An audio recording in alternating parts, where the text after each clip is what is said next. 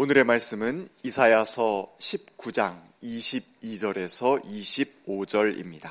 주님께서 이집트를 치시겠으나 치시고 나서는 곧바로 어루만져 낫게 하실 것이므로 그들이 주님께로 돌아오고 주님께서는 그들의 강구를 들으시고 그들을 고쳐 주실 것이다. 그날이 오면 이집트에서 아시리아로 통하는 큰 길이 생겨 아시리아 사람은 이집트로 가고 이집트 사람은 아시리아로 갈 것이며 이집트 사람이 아시리아 사람과 함께 주님을 경배할 것이다. 그날이 오면 이스라엘과 이집트와 아시리아 이 세 나라가 이 세상 모든 나라에 복을 주게 될 것이다. 망군의 주님께서 이 세 나라에 복을 주며 이르시기를 나의 백성 이집트야 나의 손으로 지은 아시리아야 나의 소유 이스라엘아 복을 받아라 하실 것이다. 이는 하나님의 말씀입니다. 주님의 은총과 평화가 교우 여러분들과 함께하기를 기도합니다.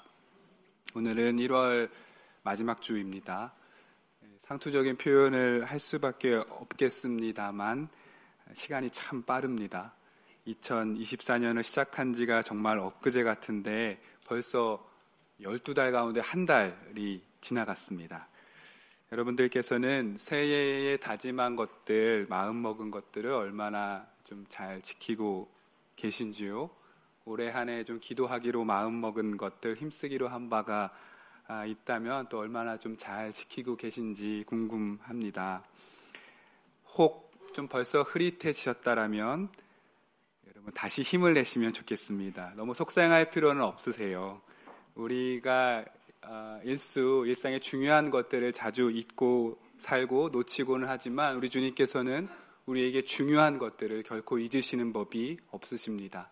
우리에게는 아직 11달이 남아있기 때문에 마음 잡수신 것들, 기도의 제목들 잘 지켜나가시는 올해가 되셨으면 좋겠습니다. 지난 송구영신 예배 여러분 기억하시는지요? 어, 많은 분께서 예배당에 나오셨고요. 또 적지 않은 분께서 온라인으로 자택에서 예배를 드리셨습니다. 당일 우리 교회는 아주 오랜만에 전교인들이 함께 참여한 성만찬을 드렸습니다.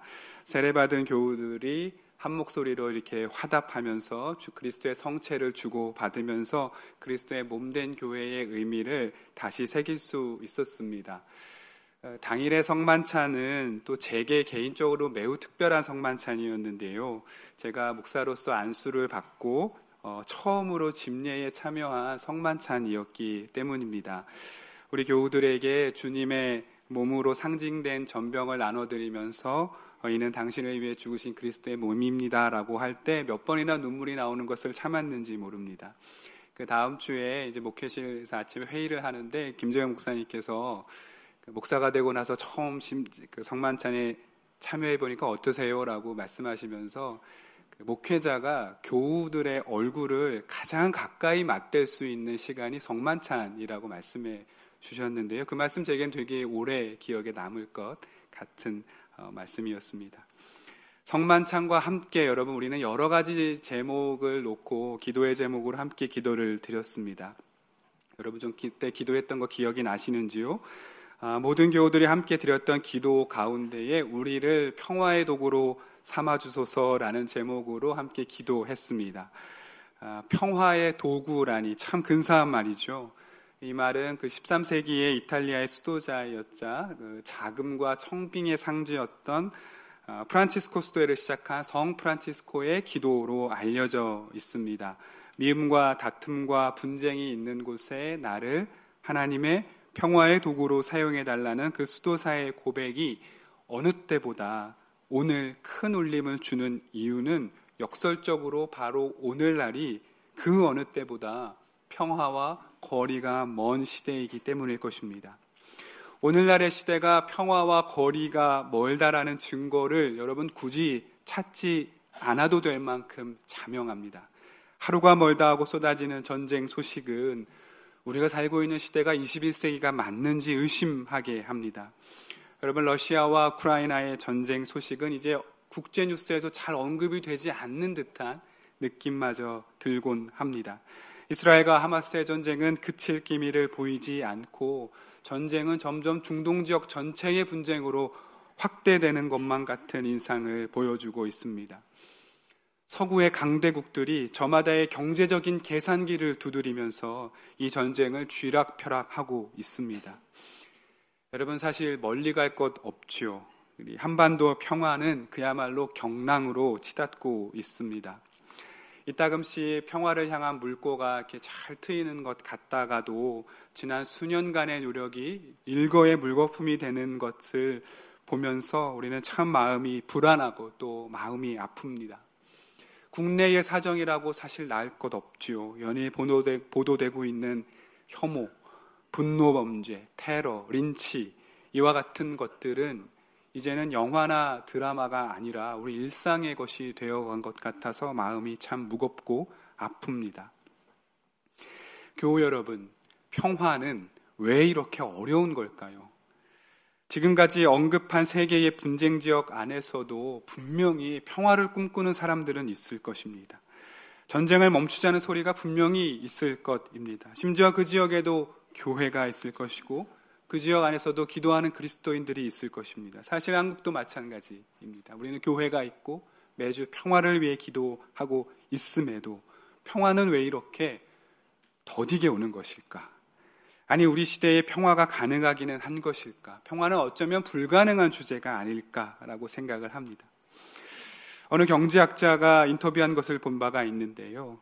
그 자본주의가 제 기능을 유지하는 한도 안에서 경제적 불확실성을 통제하는 것이 현대의 평화가 아니겠는가라는 말을 어느 인터뷰에서 본 바가 있습니다. 세상은 이렇듯이 평화의 정의를 다시 내려야 하지 않겠나라고 우리에게 속삭이고 있습니다. 세상의 평화는 어차피 불가능한 것이니까 지금 우리가 누리고 있는 우리 사회나 시스템을 그저 좀 이 상태로 보존하는 정도로 타협하자고 세상은 우리에게 속상합니다. 거대한 패배주의입니다. 여러분, 그런데 안타까운 것이 하나 있습니다. 그것은 우리 또한 평화에 대해 이 평화의 패배주의에 순응하고 있다라는 점입니다. 평화라는 말이 너무 크고 무거워서 나와는 관련이 없다라고 생각합니다. 혹은 평화를 추구하는 일은 너무 정력적이고 활동가들이나 하는 일이니 내 삶의 주제가 될 수 없다고도 말합니다. 혹은 사는 일이 너무 힘겨워서 평화를 생각할 겨를이 없다고 말하기도 합니다. 또는 평화란 너무 진보적인 담론인 것 같아서 부담을 느낀다라고 말하기도 합니다. 일정 부분 다 옳은 말씀입니다. 평화는 무언가 관념적인 단어인 것 같고 또 세상의 이런저런 노력에도 불구하고 분쟁이 끊임이 없고 나는 평범한 소시민이기 때문에 평화에 관해 이야기하는 것 자체가 나에게는 좀 과분한 일인가 일이다라고 생각할 수도 있습니다. 하지만 여러분 꼭 기억하십시오. 평화에 대해서 이렇게 거리두기를 하는 것은 평화를 싫어하는 세상이 가장 원하는 방식입니다. 전쟁과 힘의 논리로 통치되는 세상이 가장 원하는 것이 바로 사람들이 평화를 멀리하게 생각하는 것. 평화는 나와 별로 관계가 없다라고 생각하는 것을 세상이 가장 원하고 있는 것입니다. 온 세상은 평화에 대해 고민하기를 중단하라고 압박, 합니다. 평화를 상상하는 것 자체가 참으로 힘겨운 일입니다. 오늘 우리의 본문인 주전 8세기의 예언자 이사야도 평화가 얼마나 어려운 일인지 또 그것이 얼마나 불가능한 일인지 하나님의 이 평화에 대한 이야기를 선포하면서 절절히 깨닫고 있었던 것 같습니다. 오늘 이사야의 말씀을 통하여서 평화에 대한 성찰을 조금 더 이어나가 보기를 원합니다. 오늘 우리에게 주신 본문은 예언자 이사야가 이사야에게 내린 하나님의 비전과 말씀의 내용입니다. 그 가운데서 이집트 우리가 옛 한글 성경으로는 애굽이란 말로 더 익숙하죠. 그 애굽에게 내린 예언에 대한 내용입니다. 우리가 19장을 전체를 읽지는 않았으나 이 이사야 19장 전체가 이집트에 대한 내용을 다루고 있습니다. 이집트는 이스라엘의 다른 여타의 이방 민족과는 달리 조금 더 특별한 의미를 갖고 있는 나라입니다. 물론 부정적인 의미에서 그렇습니다. 왜 그렇겠습니까? 이스라엘에게 이집트는 박해와 억압의 원초적인 기억이기 때문입니다. 민족과 국가 단위로 억압한 최초의 국가가 이집트입니다. 여러분 창세기 말미와 출애굽기로 이어지는 내용을 보시면 아실 수 있을 거라 생각합니다. 아, 이스라엘의 역사에서 여러분 가장 중요한 기억이 무엇이겠습니까? 이스라엘 역사에서 가장 중대한 사건은 누가 뭐래도 출애굽입니다.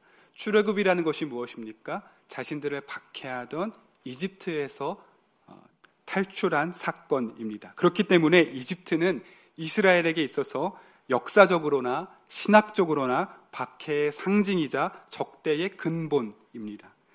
따라서 1절부터 이어지는 오늘 19장 1절부터 이어지는 이집트에 대한 하나님의 심판은요. 이집트 입장에서는 너무나 정당한 것이고 또 복음입니다.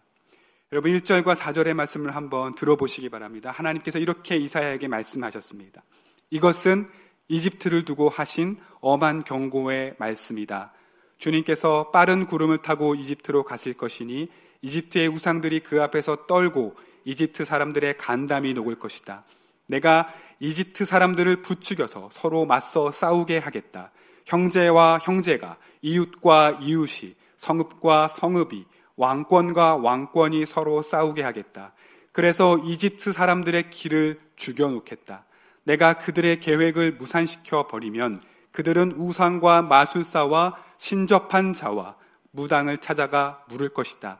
내가 이집트를 잔인한 군주의 손에 넘길 것이니 폭군이 그들을 다스릴 것이다. 주님 곧 만군의 주님께서 하신 말씀이다. 이사야에게 이집트에 대해서 한 심판이 말씀이 이러합니다. 이처럼 오랜 박해자였던 이집트를 주님께서 친히 심판하시겠다 하니 이스라엘에게는 얼마나 이것이 기쁜 소식이겠습니까? 여러분 다 읽지는 않지만 5절부터의 내용도 비슷합니다. 이집트는 우상으로 가득하여서 내가 심판하겠다. 유다 사람들을 괴롭힌 대가를 내가 반드시 치르게 하겠다. 심판의 때가 지금 당장은 아니지만 여러분 그날이 오면이라는 반복되는 삽입구를 삽입하면서 하나님의 때에 내가 반드시 이집트를 심판하실 것이다 라는 약속을 이사야는 지금 받고 있는 것입니다. 그런데 오늘 우리가 함께 읽은 이 본문, 그러니까 이집트의 심판 예언 말미에 이르러서 우리 주님은 아주 놀라운 말씀을 이사야에게 하십니다. 오늘 우리가 함께 읽은 22절부터의 이어지는 내용입니다. 주님께서는 이집트를 치시겠으나 곧 낫게 하실 것이고 그것으로도 모자라서 이집트와 또 다른 이집트 이스라엘의 박해자인 아시리아를 서로 길을 내어 화해하고 화해하게 하고 나아가 이집트와 아시리아 그리고 이스라엘이 온 세상에 복이 되게 하고 복을 나눠주는 나라들, 즉 복의 통로가 되게 할 것이다라고 말씀합니다. 하나님께서는 매우 다정하신 음성으로 이렇게 얘기하십니다. 여러분 25절인데 한번 다시 들어보시죠. 만군의 주님께서 이새 나라에 복을 주며 이르시기를 나의 백성 이집트야 나의 손으로 지은 아시리아야 나의 소유 이스라엘아 복을 받아라 하실 것이다. 라고 주님이 말씀하십니다. 여러분 이 말씀을 쭉 듣고 보면 언뜻 새 나라가 서로 평화롭게 화해하고 또 이 화해로 말미암아서 복된 나라가 된다라는 뜻으로 보입니다. 여러분 물론 맞습니다. 하나님께서 이 나라를 화평하게 하지 못할 이유가 없기 때문입니다. 여러분 그러나 오늘 이사야 29장 말미에 이 놀라운 예언은 역설적이게도 평화가 왜 불가능한지, 평화가 왜 이렇게 이루어지기 어려운 일인지를 보여주고 있음을 우리는 놓치지 말아야 합니다. 여러분, 이 말씀이 단순히 평화에 대한 장래의 전망이 아닌 이유는 오늘 이 주님의 예언이 역사적으로 단 한 번도 성취된 바가 없기 때문입니다. 여러분 이 세 나라 그러니까 이집트, 아시리아, 이스라엘은 역사적으로 한 번도 화해한 적이 없습니다. 북이스라엘은 여러분 아시리아에 멸망당했습니다. 여러분 기억하고 계시죠? 여러분 그리고 고대 아시리아와 이집트는 서로 오랜 원수 국가였습니다. 서로 매일같이 전쟁했고요. 또 고대 아시리아가 이집트를 크게 한번 멸망시킨 바도 있습니다. 현실적으로 보자면 이 예언은 애초에 이루어지기가 불가능한 예언입니다. 그러니까 단순히 역사적인 사건의 유무를 떠나서 이 말씀은 평화에 대한 불가능성을 너무나 명확하게 보여주는 말씀이라는 뜻입니다. 그러나 이 말씀이 정말로 평화에 대해서 불가능함을 보여주는 정말 큰 이유는 이 예언의 당사자, 이 예언의 담지자인 이스라엘 때문입니다. 여러분 말씀드렸듯이 이스라엘에게 아시리아는 물론 이집트는 그들의 기억에서 지워지지 않을 박해와 억압의 상징입니다. 따라서 이사야에게 내린 이 말씀은 이스라엘 입장에서 매우 당혹스러운 말씀입니다. 아니 어쩌면 이스라엘 사람들에게 이 예언은 매우 불쾌한 말씀일 수도 있습니다. 하나님께서 명령하시는 모든 것을 따른다고 해도 오직 한 가지, 오직 한 가지. 우리 민족의 조상들의 원수인 이집트를 친구로 삼으라고 그 이집트 사람들과 함께 평화의 도구가 되어서 세계 여러 나라에게 복을 나누어 주라고 그건 이스라엘 사람들에게 불가능한 일입니다. 바로 여기에 평화의 어려움이 있습니다. 하나님께서 그토록 원하시는 평화를 위해서 여러분 우리는 우리 이웃들과 화해할 수 있습니다. 그렇죠? 저 멀리에 누군가를 위해서 중보하며 기도할 수도 있습니다.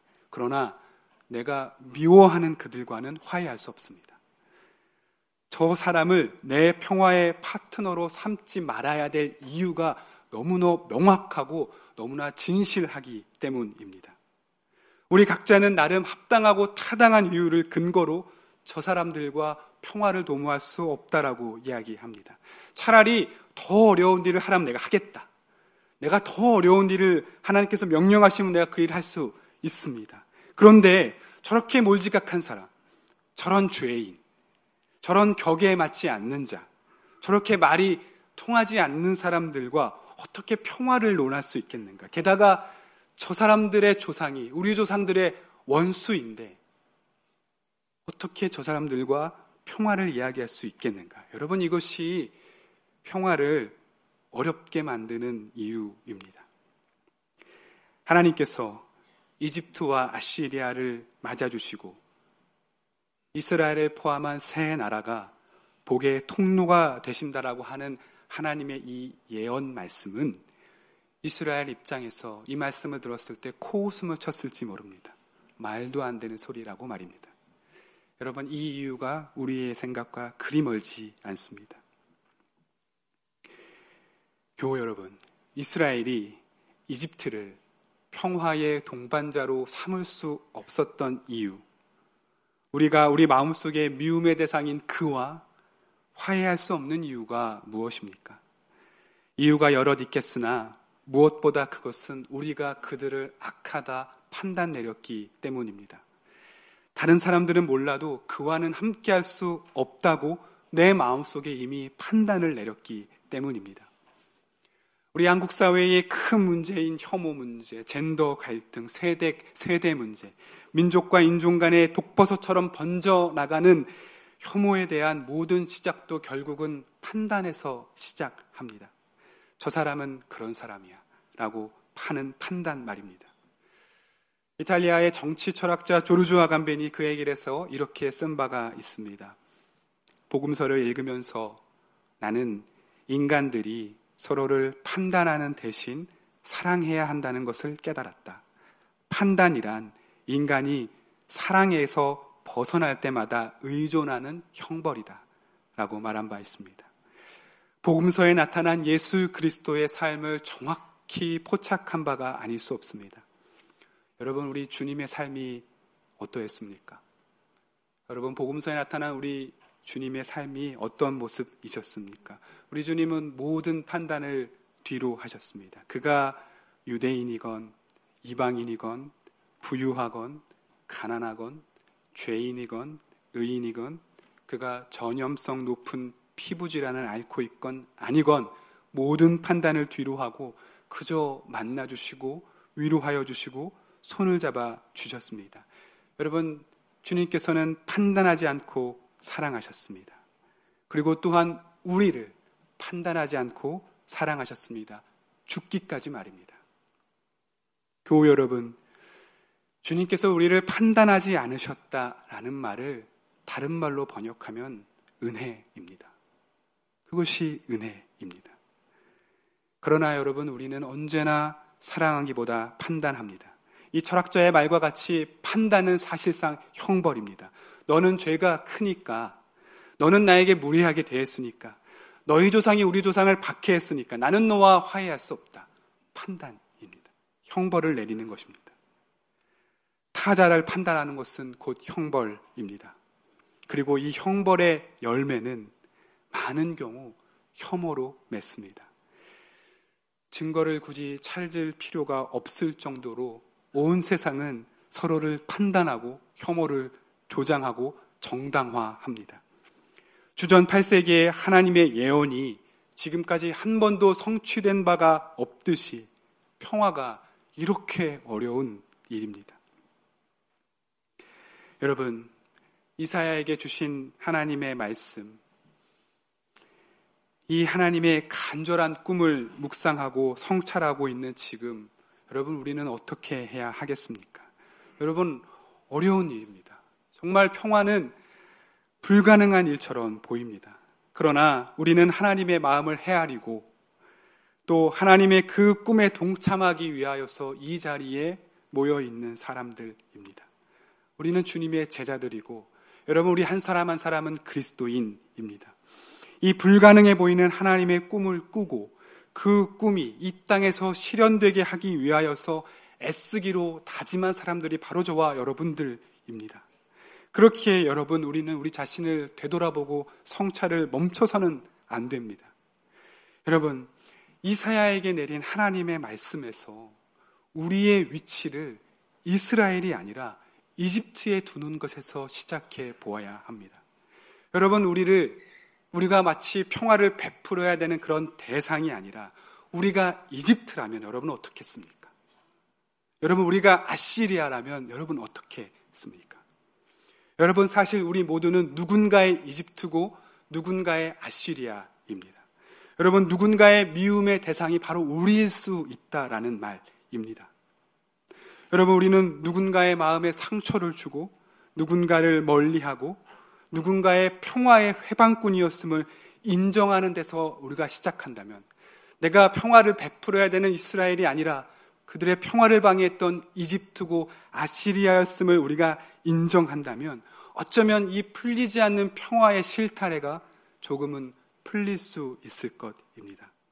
내가 당신의 이집트였음을 인정하고 미안한 마음으로 용서를 구할 때에 판단을 뒤로 하고 우리 주님께서 그러하셨던 것 같이 사랑하기를 선택할 때 이 불가능해 보이는 하나님의 꿈이 이 하나님의 평화가 작게라도 다시 시작할 수 있는 것 아니겠는가 생각해 보게 됩니다. 여러분, 판단을 멈추고 사랑을 선택해야 할 때입니다. 내가 누군가의 이집트고 아시리아일 수 있음을 겸허히 임정하십시오. 우리의 이성이 모든 힘을 다하여서 저자와 함께할 수 없다고 소리쳐도 저들도 하나님의 형상이니 품지 않을 수 없지 않겠는가? 저 사람 역시 예수께서 핏값을 주고 건지신 주님의 사랑이니 내가 그를 받아들여야 되는 것 아닌가라고 여러분 답하시기 바랍니다. 그렇게 우리가 미움 대신에 서로 사랑하기를 선택할 때에 불가능해 보이는 주님의 꿈인 평화가 한 뼘 정도는 자라날 수 있을 것입니다. 여러분, 도처에 전쟁의 소식이 끊이지 않습니다. 나의 혐오가 정당하다고 사람들이 얘기하고 입니다. 바로 이때에 우리는 서로 사랑하기를 선택해야 할 것입니다. 예수님께서는 우리가 서로 사랑할 때에 우리 모든 사람이 우리를 보고 우리가 주님의 제자인 줄을 안다고 말씀하셨습니다. 우리가 서로 사랑할 때에 우리 바깥에 있는 세상의 모든 사람들이 우리를 보고 아, 저 안에 예수가 있구나. 저 안에 예수님의 사랑이 있구나라고 믿게 된다고 요한복음에서 주님이 말씀하셨습니다. 여러분, 평화라는 꿈은 불가능해 보이지만 결코 불가능하지 않습니다. 우리가 판단하기를 멈추고 사랑을 선택할 때 말입니다. 그러나 물론 여러분 우리는 불의에는 단호하게 맞서야 합니다. 이사야 19장이 이집트에 대한 엄중한 심판임을 여러분 잊지 마시기 바랍니다. 평화는 하나님의 오랜 꿈입니다.